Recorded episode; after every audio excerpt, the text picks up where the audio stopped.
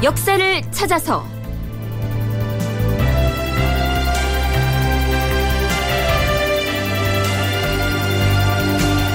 제 559편 홍문관의 힘 임사홍을 몰아내다. 극본 이상락 연출 김태성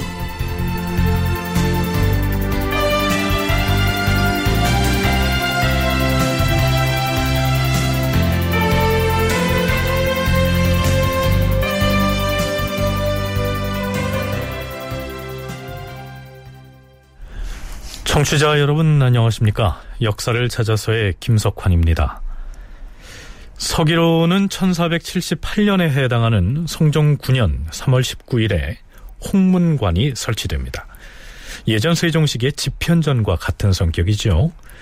그리고는 4월 4일에 홍문관의 실질적인 최고 책임자로 홍문관 부재학의 유진이 임명됩니다 그로부터 23일이 지난 4월 27일 드디어 홍문관은 출범 이래 첫 작품을 내놓습니다. 그 첫 작품이 뭐냐고요? 임금의 비서실장격인 도승지 임사홍을 탄핵하는 장문의 상소문이 그것입니다. 정확히 말하면 홍문관과 예문관의 합작품이라고 할 수가 있는데요. 홍문관 부지학 유진이 예문관 본교 표현말과 함께 올린 것입니다. 자, 실록에 기록된 그 상소문은 이렇게 시작하죠. 주상 전하, 전하께서는 요즘 흑비 때문에 널리 신하들의 직언을 구한다는 구원 전교를 내리셨사옵니다.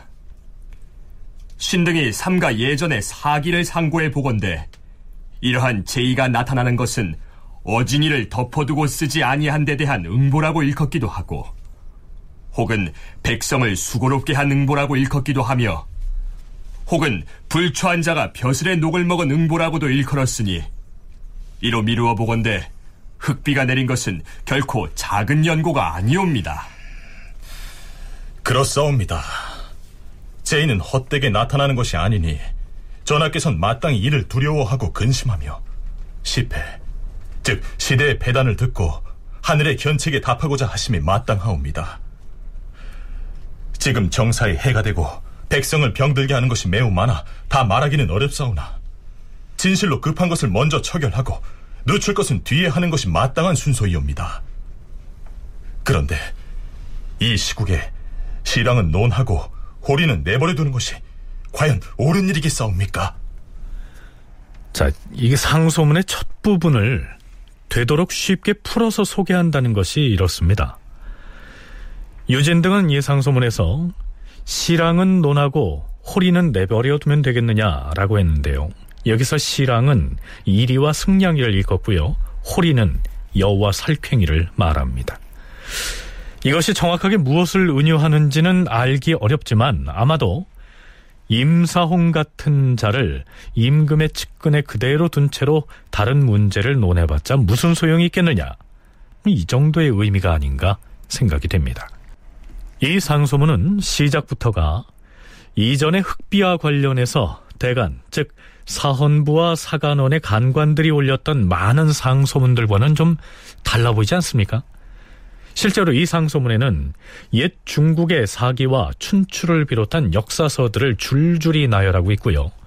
요임금과 탕임금, 한나라의 무제 등 무수한 역사 속 인물들이 비유 대상으로 올라 있습니다.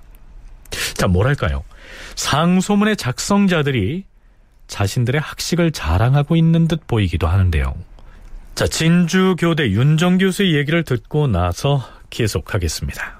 사원부는 관리가 잘못한 거나 정책이 잘못한 걸 감찰하고 규찰하는 기능이고 사관원은 이 정책을 논의하는 기, 그 과정에서 이 논의를 해가서 그 내용을 올리는 건데 홍문관은 아까 말씀드렸듯이 장서를 가지고 있고 예문을 대비하고 이 과정에서 어, 그 지편전과 같이 전례들을 많이 찾아보고 그렇기 때문에 이렇게 상소문을 쓸 때도 어, 기존의 정책들은 어떠했고 어, 조선의 정책은 어, 열성주의 정책들은 어떠한 정책들을 펼쳤는데 대해서 또 중국에서는 이런 이런 정책들이 이런 결론을 맺었다고 보면 아주 완곡하게 전하께서 내리는 지금 추진하고 있는 정책은 이런 이런 어려움이 있을 수 있습니다라고 이렇게 내용들을 이론적 근거를 대거나 혹은 좀 우아하게 무마하는 포식이 가능한 거죠.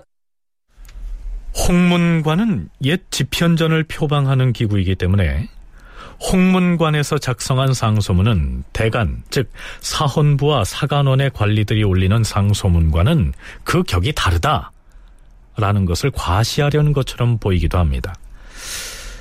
뭐 다소 부정적인 표현이 될지도 모르겠는데요. 홍문관의 상소문은 그 표현법 자체가 다분히 추상적이고 또 현학적인 냄새를 풍긴다는 얘기지요. 자, 이제부터 우리는 되도록 실록 기사에서 그러한 부분은 제외하고요. 실질적인 내용 위주로 소개하겠습니다. 주상 전하, 신등이 엎드려 듣건데 이달 21일에 경연에서 대간이 두어 가지 일을 전하께 개청하여 모두 윤허를 얻어 싸운데 도승지 임사홍이 친히 들어가서 그 내용을 논박하고 공사를 칭탁하여 전하께 비밀리에 아뢰었다고 하옵니다.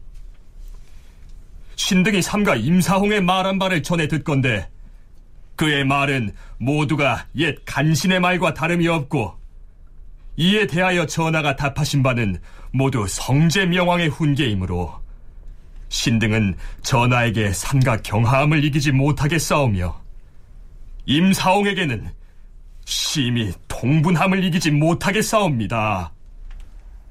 지난 시간에 소개했던 것처럼 임사홍은 흑비와 관련해서 대간이 올린 상소문을 매우 부정적으로 인식하고서 성종에게도 자신의 생각을 주입하려고 합니다.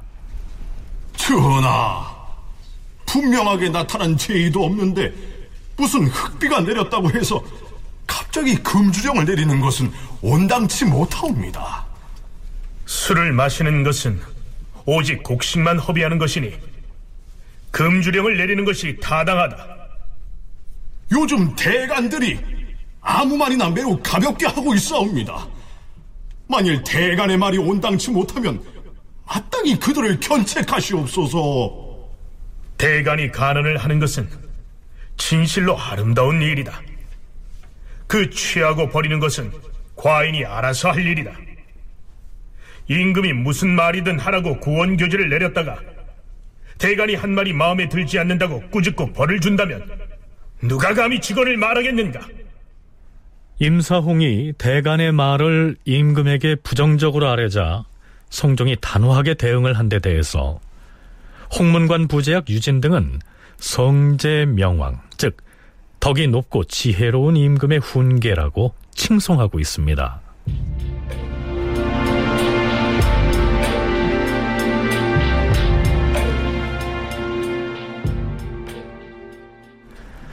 자, 그럼 이제부터는 이 상소문의 구체적인 내용들을 하나하나 짚어보기로 하겠습니다. 전하, 하늘에 제의가 있고 땅에 제의가 있으며 또한 사람의 제의가 있사옵니다. 해, 달, 별, 바람, 비, 물, 불, 곤충, 초목이 위에서 이변을 나타내고 아래에서 변을 고하며 백성에게 해를 주고 사람의 마음과 눈을 놀라게 할 때 이 모든 것을 제의라고 이를만 하옵니다. 옛 성왕들은 이것을 항상 조심하고 공경하며 또 두려워하고 경계하였사옵니다. 대저 충신이라면 오직 임금이 제의를 두려워하지 아니함을 두려워해야 하는 것이옵니다. 전하, 지금은 벼가 겨우 싹이 나고 보리가 아직 익지 아니하였으니 시절의 풍년과 흉년은 미리 알 수가 없는 일이온데 임사홍은 말하기를 시절이 장차 수확이 있을 것이고 보리가 매우 아름답다고 하는 식으로 주상 전하 앞에서 풍족함을 과장하여 싸웁니다. 그리고 흑비가 내린 지 얼마 안 되었고 게다가 민가에 불이 나서 수백 채의 집이 연소되는 등 여러 번의 재변이 있자 전하께서 몸소 두려워하고 근심하였사옵니다. 그래서 대간에서는 금주령을 내리기를 청하였던 것이옵니다. 지난 시간에도 언급을 했는데요. 대간이나 홍문관에서 이러한 내용을 상소문에 담은 데는 기본적으로 사람이 옳은 마음을 가지고 일을 행하면 하늘도 그에 응한다 라는 의미의 천인 감응 그리고 하늘과 사람은 본래 둘이 아니라 하나다 라는 천인 합일의 사상에 근거를 두고 있습니다. 성신여대 오종록 교수의 얘기입니다. 이 억울한 일이 생기지 않아서 하늘이 분노하는 일이 없어야 한다 하는 뜻을 담고 있는 거죠. 예, 바꿔 얘기하면 조선시대 사람들은 이 국가의 정치가 공명정대하게 이루어지지 못하, 못하여서 이 억울한 일을 당하는 사람이 많아지면 이 백성의 억울함이 하늘에까지 닿게 되고 그러면은 하늘은 이 천재지변이 일어나도록 만든다라고 믿었던 것이죠. 그래 흙이 내리고 또 이제 민가 수백 호가 불타고 하는 그런 재변이 일어나게 되는 것은 하늘이 가뭄의 징조를 통해서 한발 한재의 징조를 나타내서 조선에서 현재 이루어지고 있는 정치에 문제가 있다 하는 것을 알려준 것이라는 거죠. 그렇다면 임사홍은 어떤 잘못을 했다는 것일까요? 이치가 이러하온데 임사홍이 말하기를 운수가 마침 그러하기 때문에 흙비가 내린 것에 불과하며 집들이 연달아 접하여 있기 때문에 불길이 바람을 타고 번져 나갔으니 괴이할 것이 없으므로 몸을 조심하고 마음을 닫고 술을 금하는 것 등의 것들을 할 필요가 없다고 했사옵니다. 임상훈 이미 오는 가을에 수확이 풍족할 것이라고 말하여 전하께 아첨하였고 또 천병과 인재는 좋게 두려울 것이 없다고 하여 전하를 속였사옵니다. 그렇다면 임상훈 간신이옵니까? 중신이옵니까? 전하를 성스러운 군주로 대하는 것이옵니까? 어리석은 임금으로 대하는 것이옵니까? 신등은 이러한 사정을 듣고서 동분함을 이기지 못하겠사옵니다. 임사웅은 임금을 이 측근에서 모시는 최고 책임자이면서 그 원인이 된 구체적인 문제, 그 잘못된 것이 무엇인지를 잘 조사해서 바로 잡으려는 노력을 하도록 임금에게 권하지를 아니하고 오히려 곧 비가 내릴 것이다라고 하는 전망을 바탕으로 해서 금주령을 내릴 필요가 없다고 임금에게 아랬던 것이죠. 실제로 음력 4월 하순 또 이제 이것이 지나서 음력 5월이 되고 하면은 이제는 대체로 이제 장마철에 곧 이제 접어들는 것이 보통이기 때문에 임사홍의 파타, 그 판단도 어느 정도 합리적이라고는 할 수 있지만 그 당시 사람들은 그것은 이제 잘못된 짓이라고 예, 보았던 것이죠. 그렇게 임금에게 알렸기 때문에 이거는 간사한 소인배이다. 자, 흑비로 시작된 이 논란은 장차 어떤 과정을 거쳐서 어떻게 마무리가 될까요?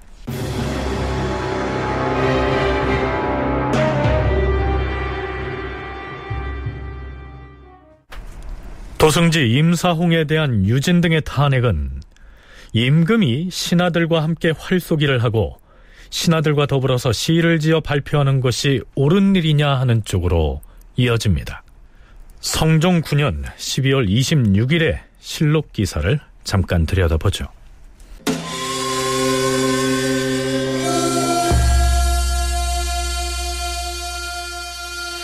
임금이 대왕 대비에게 잔치를 베풀고 월산대군을 비롯한 여러 종친들 그리고 영의정 정창손, 상담부원군 한명회, 좌의정 심회, 파천부원군 윤사흔, 광산부원군 김국광, 우의정 윤필상 및 육조판서와 입직한 도총관, 내금위장, 겸사복장, 병조 당상 등을 불러서 인정전 앞에서 주악을 내려주었다.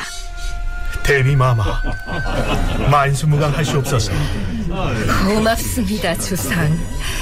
이 늙은이를 위해서 이처럼 성대한 잔치를 베풀어 주시니 몸둘 바를 모르겠습니다. 제가 한 잔 올리겠습니다. 아이고 이런 망극할 때가. 자, 오늘은 특별히 우리 대왕 대비 마마를 위하여 잔치를 열었으니 경들도 마음껏 드세요. 풍악을 크게 울리라.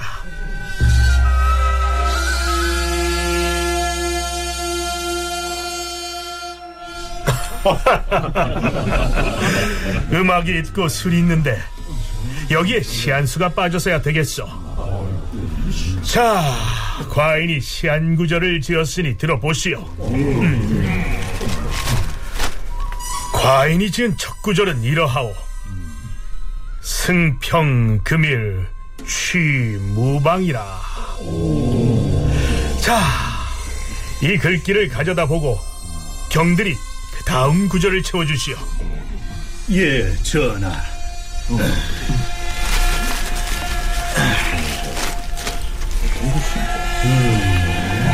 전하께서 지으신 승평, 금일, 취무방은 그러니까 태평한 오늘날엔 취하여도 무방하리 이런 뜻입니다. 임금이 어서로서 한 글귀를 써서 재상들에게 내어 보이니 예조판서 이승소가 글귀를 채워서 바쳤다. 전하, 부끄럽사오나 신이 뒷구절을 채워보았사옵니다. 과인에게 줄 게 아니라 예조 판사가 직접 읊어보세요. 예, 전하.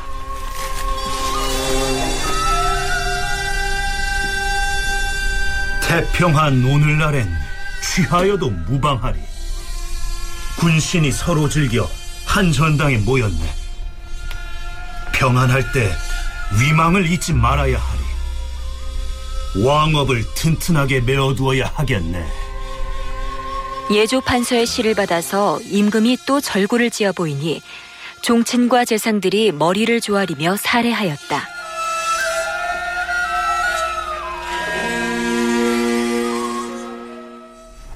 성종은 조선의 여러 왕들 중에서도 특히 시문을 즐겨 지었던 것으로 알려져 있습니다. 특히 친형인 월산대군과 자주 어울리면서 시문을 주고받았다고 전해지는데요. 과연 임금이 신하들과 시구를 주거니 받거니 하는 것이 군신 관계에서 마땅한 것이냐 하는 논란이 일기도 했지요. 성종 8년 9월 28일에 열렸던 경연에서 사간원의 정원 권경우가 이렇게 말합니다. 주상께서 학문이 고명하시니 무릇 시와 문장을 짓는 것이 모두 천성에서 나온 것이라 사료되옵니다. 지난번에 주상께서 풍월정 시를 지어서 월산대군에게 주시고 또한 압구정 시를 지어 한 명에게 주시었는데 모두 판자에 새겨서 달았다고 하옵니다. 압구정은 한강 곁에 있으니 신의 생각에는 만일 중국 사신이 한강에서 놀다 우연히 이 정자에 올라 전하께서 직접 지으신 어제 시를 본다면 전하께서 묻 신하와 함께 장화한 것이라고 여길 것이옵니다. 이 장화란 시나 노래 따위를 한쪽에서 부르고 다른 쪽에서 화답하는 것을 일컫습니다. 지존인 군주가 신하와 더불어서 시문을 주거니 받거니 하는 것은 군신 관계상 문제가 될 수도 있었겠죠. 더구나 한명회는 성종이 지어준 이 시를 자신의 위세를 과시하는 데 이용한 것으로 나타납니다. 자, 권경우의 얘기를 좀 더 들어보시죠. 문종 임금께서는 글씨를 참 잘 쓰셨사오나 그 필적이 민간에 남아있는 것이 매우 드물기 때문에 사람들은 한 글자만 보아도 황금 같은 보화로 여기옵니다. 전학기 없선 지난번에 등원각서를 써서 한명회에게 주시었는데 한명회가 그 글자를 곧 판자에 새겨 사람들이 다투어 종이로 찍어내어서 병풍을 만들었다 하오니 신은 옳지 않다고 생각하옵니다. 성종은 권경우의 이런 지적을 받아들여서 한명회에게 현판을 철거하게 하고 또 자신이 썼던 그 등왕각서를 도로 회수합니다. 또 한 가지 성종이 종친 또는 신하들과 어울려서 활쏘기를 하는 것 역시 논란거리가 됩니다. 전하, 어제는 병조 판서와 한조가 되어서 활을 쏘셨는데 오늘은 누구와 함께 하시겠사옵니까? 오늘은 월산 형님하고 한편이 되어서 쏠 것이요. 자, 형님이 먼저 쏘십시오.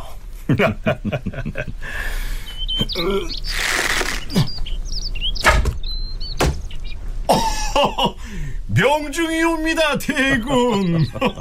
형님 활솜씨는 참으로 대단하십니다. 자, 이번에는 주상전하 차례이옵니다. 아, 그렇지. 자, 이번에는 과인이 쏘겠습니다.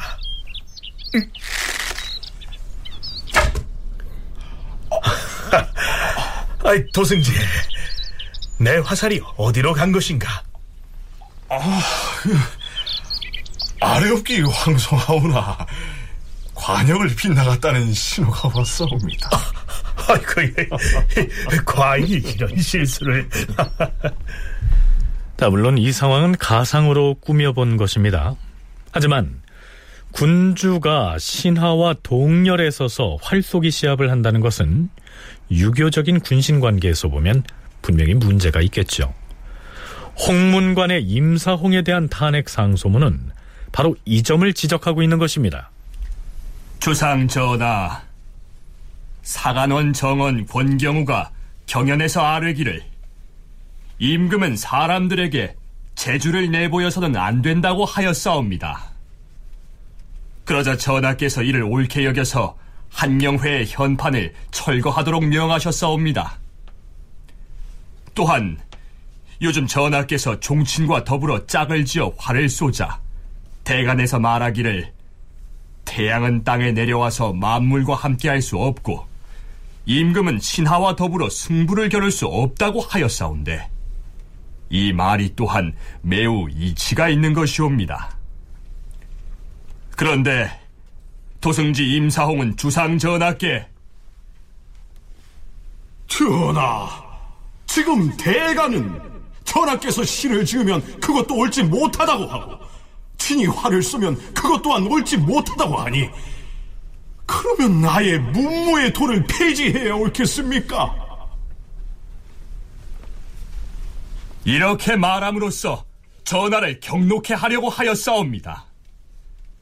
이는 바로 대간을 배척하려는 임사홍의 술책이오며 전하가 직접 시를 짓고 친히 활을 쏘는 것을 문무의 도로 생각하고 있으니 어찌 전하를 이처럼 하찮게 대우할 수가 있다는 말씀이옵니까? 도승지라고 하는 것은 국왕의 입장을 반영하기도 하지만 마치 대통령 비서실장처럼 조정의 일들을 받아들여서 얘기를 해야 하는데 이렇다면 공부수신하라 라거나 혹은 화를 너무 많이 쓰고 시를 쓰고 노는 것들은 이제 좀 그만하고 국왕이 공부 수신하는 것만이 아니라 경연을 열심히 하고 어, 신하들과 자주 만나고 그게 노는 방식이 아니라 마치 집현정 같이 정책을 토론하는 방식으로 운영을 해야 한다는 내부적인 마음들이 있었을 것인데 외려 그런 일들은 별로 아니고 세조 때 이래의 정치 패턴으로 운영할 수도 있다 라는 의혹을 가졌던 것 같습니다. 세조의 정치를 술자리 정치, 즉 주석 정치라고 일컫는 학자가 있습니다. 성종 또한 주연을 매우 자주 열었던 것으로 실록에 나타나고 있는데요. 그래서 세종시대의 집현전을 표방했던 이 홍문관의 관원들은 성종이 장차 세종의 정치를 본받아야 하는 것인데 자칫 세조의 길을 가지 않을까 더구나 그것을 도승지 임사홍이 부추기고 있는 것은 아닐까? 이러한 우려를 했을 수 있다는 것이 윤정 교수의 분석입니다.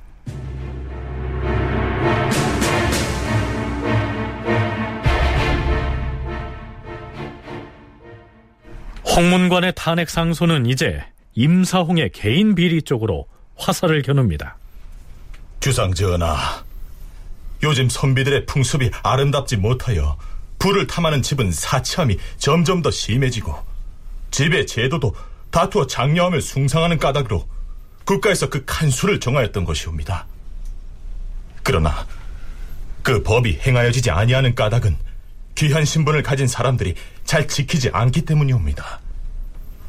소공주의 집에서는 그 칸수의 저금에 불만을 품고 참남하게도 궁궐에 비교하고 편전에 비할 정도로 지나친 실정이니 도성의 부인들이 모두 놀라고 탄식하지 않은 이가 없사옵니다.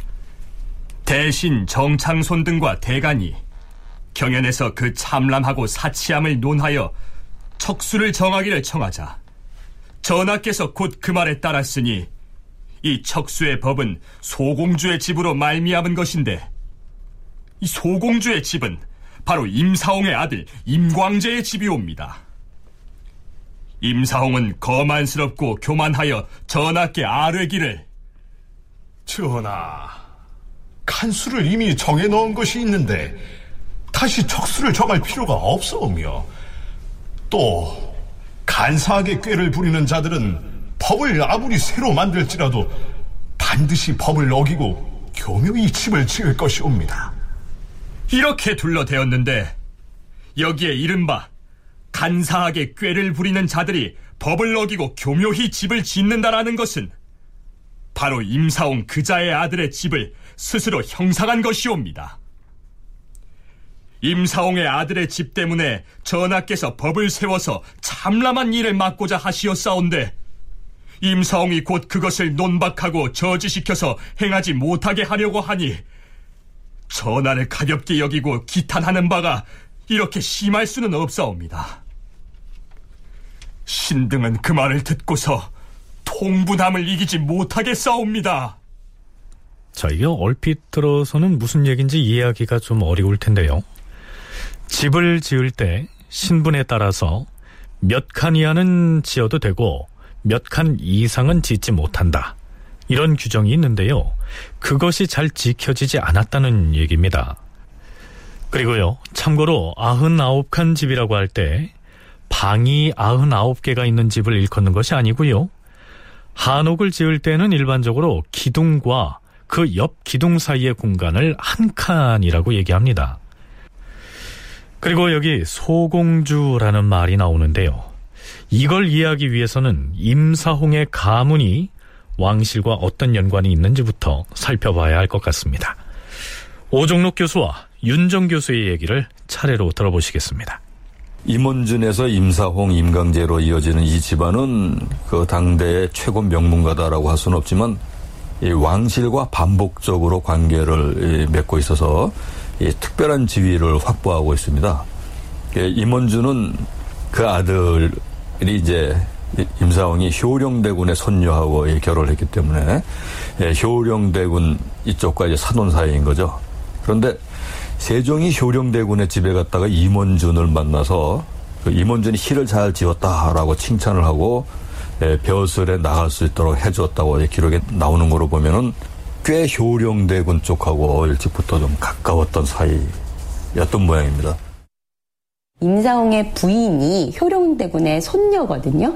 그러니까 장인이 보성군이라고 해서 실제 그 대장을 지낸 정계에도 관여했던 왕실의 아주 중요한 인물이었고 그의 사위였기 때문에 어, 왕실에서는 굉장히 대단히 믿을 수 있는 존재 특히 세조비 정의왕후 같은 경우에는 효령대군이 성종 때까지 있으면서 그 왕실의 백그라운드로서 실제 왕실을 이렇게 통솔하고 있는 면이 있기 때문에 그의 지친 그의 그 후손들하고 연합을 강화하는 측면에서 혼인이 연혼이 이루어져 있는 존재였기 때문에 사실 임사홍의 위세는 어, 실록에 본격적으로 드러나지 않아도 신하들이 그러한 위세들을 알고 있는 상태였고 자, 임사홍 일가와 왕실과의 혼인 관계를 다시 설명하면 이렇습니다. 임사홍의 본관은 풍천이다. 좌리공신 임원준의 아들이자 효령대군의 아들 보성군의 사위였다. 임사홍은 효령대군의 손녀와 혼인하여 풍성군에 봉해졌다. 임사홍은 자신뿐만 아니라 세 아들 중 두 명을 왕실의 사위가 되게 하였다. 첫째 아들 임광재는 예종의 딸인 현숙공주에게 장가들어서 풍천이가 되었고 임사홍의 셋째 아들 임숭재는 성종의 딸인 휘수공주와 혼인하여 풍원이가 되었다. 이렇게 임사홍의 집안은 왕실과 중첩적인 혼인을 맺은 부마 집안으로서 권력의 핵심부에 들어서게 되었다. 임사홍은 조선 왕조의 대표적인 간신으로서 비난의 대상이 돼 있을 뿐만 아니라 또한 뒷날 갑 십자사화의 주모자로서 중종 반정 이후 부관 참시를 당하게 됩니다. 자, 이러한 내용은 나중에 알아볼 일이고요. 상소문에 나오는 소공주는 다름이 아니고 임사홍의 아들인 임원제의 부인으로서 예종의 딸인 현숙공주입니다. 그러니까 지나치게 집을 크게 지어서 문제가 되는 바람에 이 집에 칸수를 제한하는 법을 만들게 했던 그 당사자가 소공주, 즉 임사홍의 며느리였던 것입니다. 홍문관의 상소문은 그 뒤로도 임사홍의 부친인 임원준의 개인 비리를 통렬하게 비판하고 나서 그 마지막을 이렇게 장식하고 있습니다. 삼가 원하옵건대 전하께서는 간신을 버리기를 주저하지 마시옵고 임원중과 임사홍 부자를 외방으로 내쫓으시옵고 하늘이 내린 견책에 답하시어서 장차 간사하고 불충한 자들에게 경계가 되게 하시옵소서. 신등은 모두 사피를 잡아 장차 그 모든 사실을 써서 만세에 전하고자 하였사오나 세력과 지위가 변동하기 어렵다는 사실을 생각하였사옵니다. 그러나 참소를 근심하고 화를 두려워하여 아뢰지 아니하면 신등은 나라를 저버리는 죄가 크므로 감히 글로써 아뢰는 바이옵니다. 과연 홍문관이 출범하자마자 내놓은 이 회심의 상소문이 어떤 파장을 불러올까요?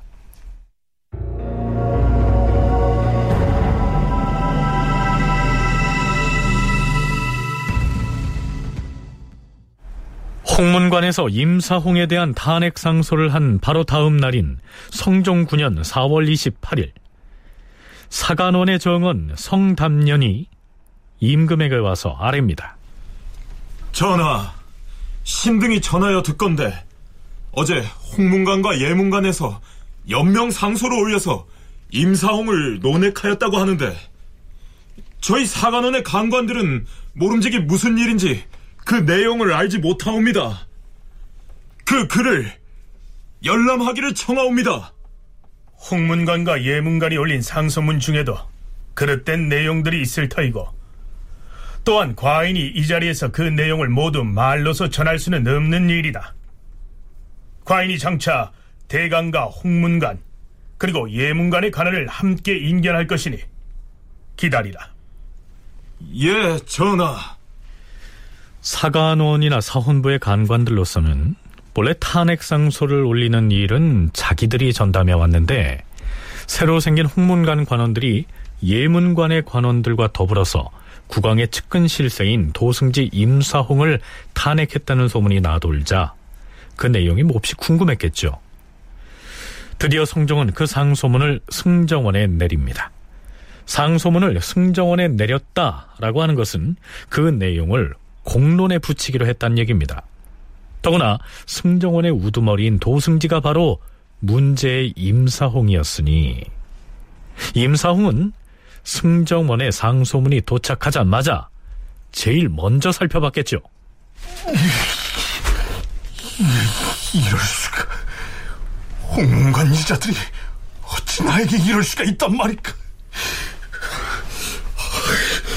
아, 이 일을 어찌 한단 말인가? 아, 그래. 일단 전하한테 가서. 자, 임사홍은 그 길로 성종에게 달려가서 변명을 합니다. 전하, 신이 했던 말들은 주상께서도 자세히 다 아실 것이니 다시 변명할 필요는 없을 것이옵니다. 다만 외방에서 금년 밀보리가 매우 잘 되었다고 하기에 물론 나중에 수확이 어찌 될 것인지는 알지 못하므나 뚜렷한 가뭄의 제의가 없는데도 갑자기 금주령을 내리라 하니 그것은 옳지 못하다고 생각하였사옵니다. 그래서 신이 여러 동료와 더불어 의논하여 아는 것뿐이옵니다.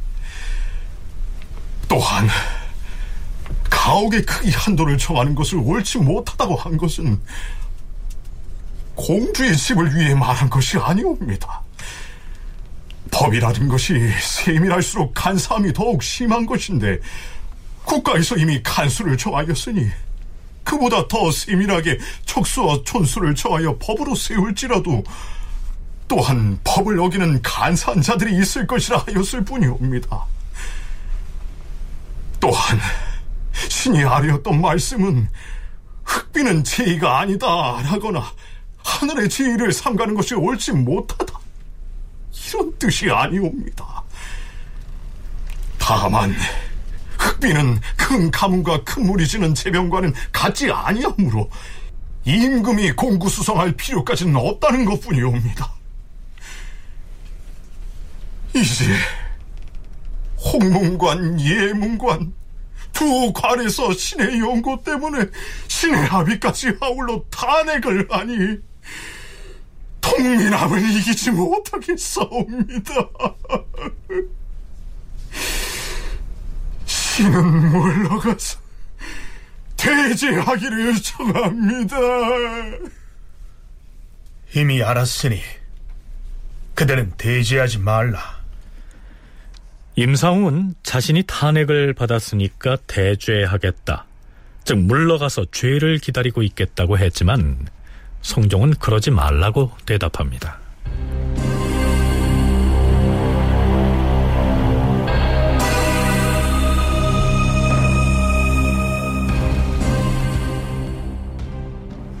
같은 날 성종은 선정전으로 가서 사헌부와 사간원의 간관들 그리고 상소문을 작성한 홍문관과 예문관의 관리들을 모두 한자리에 불러 모읍니다.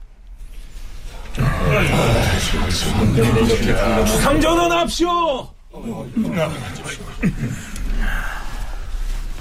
먼저 사헌부 대사함께 묻겠는데 경은 홍문관과 예문관의 관원들이 연명하여 올린 상소를 보았소. 예, 주상 전하. 신등이 임성의 말한 바를 돌이켜 보건대 모두 나라를 망하게 하는 말들로서 전하의 총명을 맡고 있을 뿐 아니라 대간의 언로를 가로막고 억제하여 싸우니 신등은 놀랍고 분함을 이기지 못하게 싸우며 듣고 본 것이 늦었음을 한스러워하옵니다. 그렇지 않습니다. 임사홍의 말은 비록 상소문에 있는 것과 같았으나 과인이 보기에 그런 뜻이 아니에요. 천일에 임사홍이 과인에게 말하기를 비가 두루 흡족하여 밀보리가 무성하니 술을 금할 필요가 없습니다 라고 하였어요. 대개 그 뜻은 흑비는 뚜렷이 나타난 제의가 아니고 또한 비가 흡족하여 보리가 잘 되었기 때문에 술을 금하는 법을 세우지 말도록 청한 것이고 과인으로 하여금 두려워하여 몸을 닫고 마음을 반성하지 못하게 한 것은 아니었던 것이요. 또한 임사홍이 과인에게 이르기를 사대부와 공경대부의 집은 칸수를 이미 정하였으니 거기다 다시 척수와 촌수로서 규제하는 법을 따로 세울 필요가 없습니다 라고 하였는데 이는 대저 다시 법을 세우는 것은 불편하다는 것을 말한 것이고 공주의 집을 위해서 그런 말을 한 것이 아니요. 또한 임성은 요즘 대간에서는 번거로울 정도로 상언 상소를 자주 합니다라고 하였는데 이는 대간이 너무 쉽게 글을 놀리고 말을 한 것을 일컫는 말이지 대간에게 죄를 주고자 함이 아닌 것이요. 성종은 일단은 임사홍의 편에서 해명을 합니다. 이때 상소문의 작성을 주관했던 홍문관 부재학 유진이 나섭니다. 전하, 흑비는 진실로 작은 제의가 아니옵니다. 그런데도 임사홍은 도리어 전하께 말하기를 두려워하거나 몸을 닫고 마음을 반성할 필요가 없습니다라고 하였사옵니다. 또한 풍년이 들고 흉년이 지는 것은 미리 알 수가 없는 것이온데 임사홍은 말하기를 장차 풍년이 들 것인데 술을 금할 필요가 없습니다라고 하였사옵니다. 신등이 일찍이 임사홍을 보고 소인이라고 의심하였사온데 이제 그가 한 말을 보니 더욱 그 간사함을 알겠사옵니다. 유진에 이어서 홍문관의 수찬 이창신도 발언을 합니다. 주상 전하, 그 씨는 전에 춘추관 벼슬을 겸하였기 때문에 그 지난번에 안윤손이 쓴 사초를 본 적이 있사옵니다. 그 사초 가운데는 임사홍의 말을 기록한 내용들이 있었사온데 그 모두가 옛 임금에게 아첨하는 말뿐이었사옵니다. 이창 씨는 이어서 앞에서 유진 등이 했던 제2에 관련해서 자신의 생각을 매우 장황하게 늘어놓습니다. 임사홍 그자는 그 아마도 백악산이 무너지고 한강이 마른 뒤에야 비로소 전하에게 청하기를 재변이 이르렀으니 가히 몸을 조심하고 행실을 닦도록 하소서라고 할 것이옵니다. 임사홍이 또 말하기를 그대는 참 예? 다변이군 그래. 아, 예. 송구하옵니다, 주상 전하. 이후로 사간원의 대사관도 임사홍을 탄핵하는 대열에 가담합니다. 성종은 전에는 아무 말도 없다가 때를 만났다는 듯이 임사홍을 성토하는 신료들에게 짜증을 내기도 합니다. 일전에 대간이 금주령을 내리도록 청하기에 과인은 얼마 전에 비가 내린 것이 두루 흡족하여 심하게 가물지는 아니하였다고 생각하였기 때문에 술을 그만하는 어명을 내리지 아니하였던 것이요. 경들에게 묻겠어. 흑비와 화재를 큰 재변으로 여겼다면 어찌하여 그 전에 과인에게 대궐을 떠나 행궁이라도 나서서 근신하라고 청하거나 혹은 밥상에 음식 가지수를 줄여서 하늘의 견책에 공경이 답하도록 개청하지 아니하였어. 비록 재변이 있기는 하였사오나 전하께 그런 주청을 올릴 정도에까지는 이르지 아니하였기 때문이옵니다. 경들이 그 정도까지 이르지는 아니하였다고 말하는 것은 임성이 말했던 분명하게 나타난 제의가 없습니다라고 한 말과 무엇이 다르다는 것인가? 이후 성종과 젊은 신료들 간의 논쟁은 이른바 소인 논쟁으로 이어집니다. 전하, 임사홍이 말한 것은 일체가 아첨하는 것이오며 소인의 태도를 모두 겸하여 가졌사오니 청컨대 빨리 그를 버리시옵소서. 임금이 착한 일을 좋아하면서도 능히 쓰지 못하고 악한 일을 미워하면서도 능히 버리지 못하면 이는 나라를 망하게 하는 소위이옵니다. 만약 악한 것을 알고도 버리지 아니하면 알지 못하는 것만 갖지 못하옵니다. 전하께서 이미 임사홍이 소인인 것을 아셨다면 이는 마땅히 먼 지방으로 쫓아 보냈어야 할 것이옵니다. 임사홍뿐만 아니오라 그 아비 임원준 역시 참으로 탐호한 사람이옵니다. 하, 과인이 가만히 듣고 보니 경들도 어질다고는 할 수 없겠어. 만일 임성이 소인이고 그의 아비인 임원준이 탐호한 것을 알았으면 어찌하여 두려워서 몸을 움츠리고 말하지 아니하다가 홍문관에서 상소를 올려서 발구하기를 기다린 뒤에야 이렇게 논박을 하는 것이오. 전일에 비록 임사홍이 소인인 것을 알았사오나 일찍이 그가 행하는 일에 나타나지 아니하였기 때문에 감히 소인이라고 지목하지 못하였사옵니다. 이제 그가 말한 것을 들으니 모두 옛날에 간신들이 한 말과 같으므로 놀라지 아니하는 이가 없사옵니다. 청컨대 모름지게 그를 버리시옵소서. 홍문관과 예문관에서 만일 임성이 소인인 것을 알았으면 어찌하여 일찍 아니지 아니하고 오늘날에 이르러서야 말하는 것이요. 성종과 신하들 사이에 다시 소인 논쟁이 벌어집니다.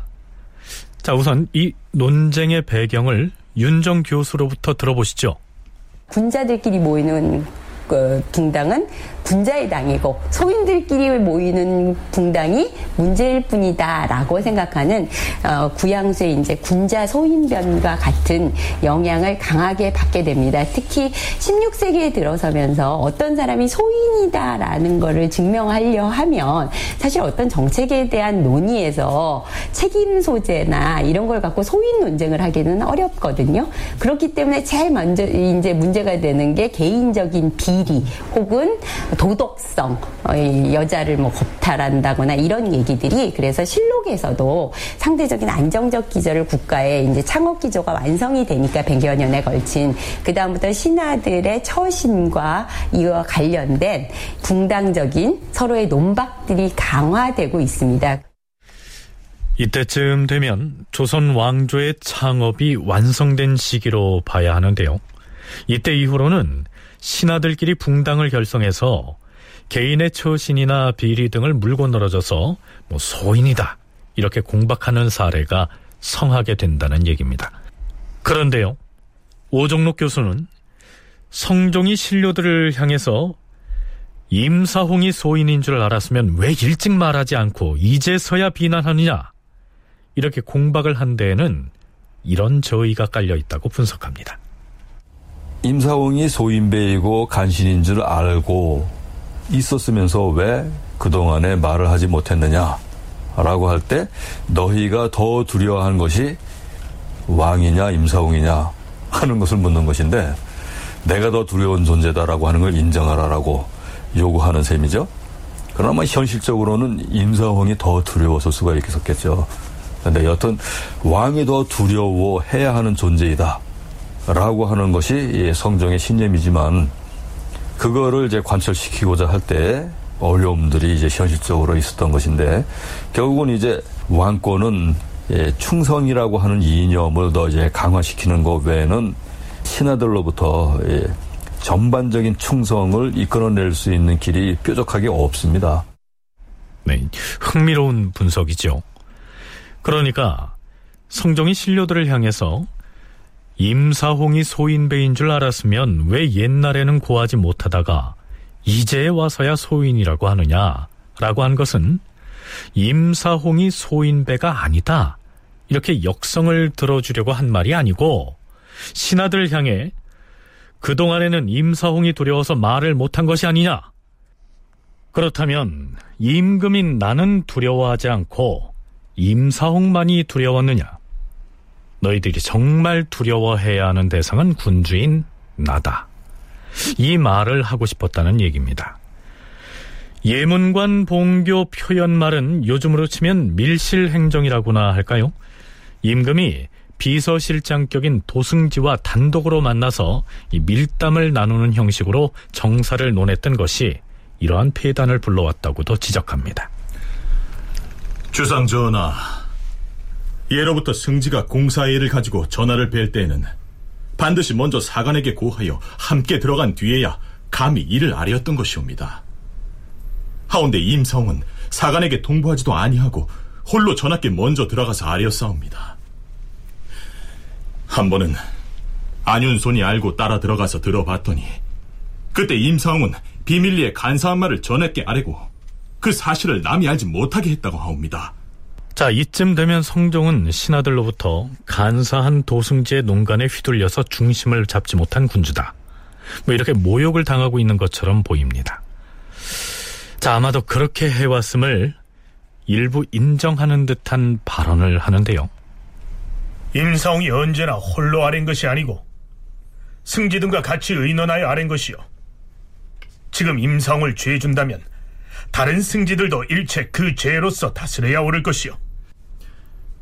임사홍은 도승지에 임명되고 나서 처음 승정원에 들어가자마자 스스로 규정을 만들어서 문 벽에다 방을 붙였사온데 그 방문을 보면 각사의 관리로서 만약 전하께 들어가서 고할 일이 있으면 먼저 도승지에게 고하라 이런 내용이었사옵니다. 이는 임사홍이 일국의 권세를 모두 손안에 쥐고서 동료로 하여금 머리를 숙이고 명을 듣게 하려는 것이 아니옵니까? 자, 지금 성종은 신료들로부터 국왕이 그동안 비서실장격인 도승지 한 사람만을 측근에 가까이 두고서 다른 관리들과는 대면을 꺼린 채로 소통을 하지 않고 정사를 살펴왔던 것이 아니냐. 이러한 논박을 공개적으로 당하고 있는 것입니다. 사실 성종이 친정을 막 시작한 뒤에 원상제를 폐지했을 때 그동안에는 원상들이 승정원으로 출근을 해서 정사를 함께 들었는데 이제 원상들이 나오지 않게 되면 이 승지가 임금을 독대함으로써 피해단이 생기지 않겠느냐 이러한 우려가 있었지요. 어찌됐든 그 자리에 모인 홍문관, 예문관, 사헌부, 사관원 등의 이 관리들은 그동안 억눌렸던 말들을 거침없이 쏟아놓습니다. 아마도 거기에 모인 관리들 모두가 한마디 이상씩은 했던 것 같습니다. 전하, 신사관원 사관 경준이옵니다. 소공주의 집이 크고 화려하여서 참남하게도 시중에서 궁궐의 비교가 되는 실정이옵니다. 하여 도성의 사대부집 부인들이 모두 놀라고 개탄하지 아니하는 이가 없사옵니다. 칸수를 이미 정하여서 집을 짓게 하였는데 어찌하여 참남하게 궁궐의 비길 만큼 크다고 하는 것이요? 전하께서 친히 보시지 않았기 때문에 그 크고 화려함을 믿지 아니하시는 것이옵니다. 만약 친히 거둥하여 보시면 알 수 있으실 것이옵니다. 자, 글쎄요. 임금의 처지에서는 왕실의 왕자나 공주를 궐 밖으로 내보내서 살게 할 때, 뭐, 가능하면 넓고 큰 집을 지어주고 싶지 않았을까요? 공주나 왕자군과 관련해서 신하들은 계속적으로 왕자들이나 공주들 집을 지어줄 때 너무 규모가 크다. 규모가 크니까 이게 문제다. 특히 임사원 같은 경우는 공주를 며느리로 두고 있기 때문에 그의 집을 지어주면 이게 자기 아들 집이기 때문에 당연히 공주의 집이 크다는 것도 명분이 될 수가 있죠. 근데 성종이나 중종이나 나중에 선조나 이런 사람들은 다 자식들이 16세기 국왕들이 자식들이 많게 되면서 신하들이 눈에 딱 보이는 것은 공주들이 하가할 때나 대군들이 이제 궁전에서 나와서 집을 지어줄 때 왕실의 입장에서는 당연히 신하들보다는 나은 형태의 집을 지어줘야 된다고 생각을 하고 하지만 신료들이 생각하기에는 자신의 집과 비교되기도 하고요. 혹은 지나치게 큰 규모의 집을 짓게 되면 백성을 동원하는 문제나 또는 국가 재정에 대한 걱정을 하지 않을 수 없었겠죠. 자, 왕실의 자금으로 마련해 주는 것이라면 상관이 없지 않겠느냐고요? 왕실의 돈으로 한다 그러는데 그게 어차피 명확하게 국왕이 쓰는 돈과 구별될 수 있지 않은 측면이 있기 때문에 공주가 집을 짓는다 그랬을 때 나무를 베어올 때 돈을 줄 수는 있지만 이, 이 운송하는 과정에서 관료들이 관여하지 않을 수가 없기 때문에 신하들은 총력을 다해서 이게 원래의 규례를 지켜라 라는 점으로 대관들이 문제 제기할 수밖에 없는데 이건 거의 100여 년에 걸쳐서 지속되고 조선 후기에도 계속 지속되는 문제입니다만 특히 어, 성종 때이 시기에 공주의 재택에 대해서 문제를 제기하는 것은 당연히 임사홍에 대한 견제의 의미도 있을 수 있다고 생각이 듭니다. 자, 그러면 임사홍을 둘러싸고 전개된 성종과 홍문관, 예문관, 사헌부, 사관원 관리들과의 이 파상적인 논쟁은 어떻게 될까요? 앞에서 성종으로부터 다변이라고 지적을 당했던 홍문관의 수찬 이창신은 급기야 이렇게 말합니다. 신이 주상전하의 하교를 쭉 들었사온데 전하께선 이미 임사홍에게 미혹된 바가 되었사옵니다. 임사홍은 소인배의 마음을 가졌음이 이미 드러나서 신등이 탄핵을 하였사온데 어찌하여 믿지 않으시는 것이옵니까? 그대가 군자와 소인을 분별할 줄 안다는 것인가? 성종이 일방적으로 몰리는 형국처럼 보이는데요. 하지만 실제론 성종이 홍문관과 예문관 그리고 대관까지를 모두 한 자리에 모이게 해놓고 임사홍 탄핵이라는 논제를 던져주면서 의논을 하도록 했을 때는 이미 이러한 상황이 벌어질 것을 예상했을지도 모릅니다. 결국 성종은 관리들의 빗발치는 탄핵 공세에 어찌할 수 없이 따른다는 형식을 빌어서 이 탄핵 상소를 받아들입니다. 임성을 국문하고 그의 고시를 거둘 것이다. 고시는 임명장입니다. 관직을 박탈한다는 뜻이죠. 다큐멘터리 역사를 찾아서 다음 주 시간에 계속하겠습니다.